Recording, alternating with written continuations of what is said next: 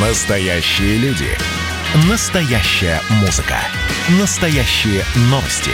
Радио «Комсомольская правда». Радио про настоящее. 97,2 FM. эм. Был бы повод. Здравствуйте, я Михаил Антонов, и эта программа «Был бы повод». 4 мая на календаре, и рассказ о событиях, которые происходили в этот день, но в разные годы, ждет вас сегодняшняя передача. 1961 год выходит указ об усилении борьбы с тунеядством. Народный лексикон обогащается аббревиатурой «БОРС», то есть без определенного рода занятий, и лозунгом «Тунеядцы – наши враги, хлеб трудовой от них береги». Вы как та стрекоза из басни Крылова. Все бы вам песни петь. Вот вы же мне обещали на работу устроить. А я обещал, правильно. Я, может, целыми днями работу ищу. По душе. Может, у меня руки горят. Считается, что советский человек не может не работать. Те, кто не болен, находится в работоспособном возрасте и нигде не числится, должен как минимум вызывать подозрения, как максимум осуждение трудящихся масс. Тунеядцы, дармоеды и паразитирующие элементы так называют тех, кто нигде не устроен в течение года. Предполагается, что если бы человек захотел, нашел бы себе работу. Выявление и отлов тунеядцев возлагается на МВД, но у них на это нет ни сил, ни ресурсов. На помощь приходят активисты, члены профсоюзов и комсомольцы. Уже через три месяца после действия указа в служебной записке для бюро ЦК КПСС приводится статистика. В РСФСР выявлено 130 тысяч тунеядцев. После проведения разъяснительной работы большинство лиц, уклоняющихся от общественно полезного труда, приступило к работе на предприятиях, стройках, в колхозах и совхозах. Фамилия этого гражданина Кац. Его зовут Яков Михайлович. Он месяцами нигде не работал, хулиганил, пьянствовал. Он пришел на собрание общественности Свердловского района Москвы не по доброй воле. Сегодня его поведение обсуждают советские люди. Таким нет места среди нас. Однако, несмотря на ужесточение наказания, были и те, кто после первого привода в милицию обещали устроиться на работу, но не сделали этого. Для таких начинал действовать уже Уголовный кодекс. 209 статья давала возможность судье либо отправить человека на принудительные работы до года, либо в самых тяжелых случаях посадить в тюрьму на три 1984 год, 4 мая. В советской прессе об этом ничего не сообщается, а те, кто слушает BBC или «Голос Америки», узнают. Находящийся в принудительной ссылке в городе Горький, академик Сахаров начинает очередную голодовку. Уже 4 года Сахаров живет в закрытом для иностранцев городе. Он лишен всех правительственных наград, его работы не печатаются. В тематических изданиях при упоминании имени Андрея Сахарова стоит фраза «в последнее время отошел от научной деятельности». После того, как становится известно, что супругу Сахарова, Елену Боннер, не выпускают за границу для операции на сердце, академик снова сообщает о голодовке, уже четвертый за последние годы.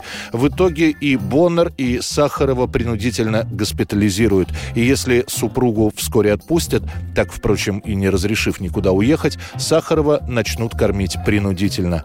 Там были очень трудные для нас времена. Особенно они были связаны с теми периодами, их три было, когда нас насильственно разделяли, разлучали. При этом то, что мы были вдвоем, и то, что не было такого потока людей, как в Москве, для нас лично было счастьем. 11 мая начнут ставить внутривенные инъекции. Сам Сахаров рассказывал, что сопротивлялся, но ему вводили психотропное, и уже после этого ставили капельницу.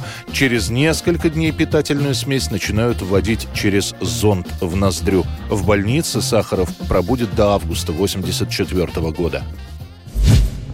4 мая 1988 года официально сообщается, что Pepsi Cola, первой из западных компаний, разместила рекламный ролик на советском центральном телевидении. Напиток тот, что силы мне дарил, перед тобой. Отведуй, царь. Для многих оказывается открытием, что телевизионный эфир может приносить доходы. Именно с этого момента открывается коммерческое направление нашего телевидения. Программ пока не очень много, но первая ласточка купленной рекламы уже сделала свое дело. Теленачальники начинают понимать, что эфирное время можно и нужно использовать рационально. Зачастую трансляция какого-нибудь эфира, например, программы «Взгляд», не была строго привязана ко времени. Она могла закончиться закончится на 10, 15 или даже на полчаса позже заявленного. Однако уже с конца 1988 года все программы центрального телевидения, идущие в прямом эфире, получают жесткий хронометраж. На каналах появляется сначала новая должность, а после уже настоящие отделы рекламы. К 1989 году реклама на телевидении и объявление спонсоров в программах становится обычным явлением. Обещаем климат в вашем цехе. Московский вентиляторный завод. 1993 год. Все газеты впервые после праздничных дней печатают репортажи о демонстрации, которая в 1993 году закончилась столкновениями милиции и вышедших под разными лозунгами и в составе разных партий граждан. Впервые российское телевидение показывает, как на Первомай в рукопашную сходятся правоохранительные службы и манифестанты. Дорогие россияне! Какое насмешка и какой позор! Законное конституционное право!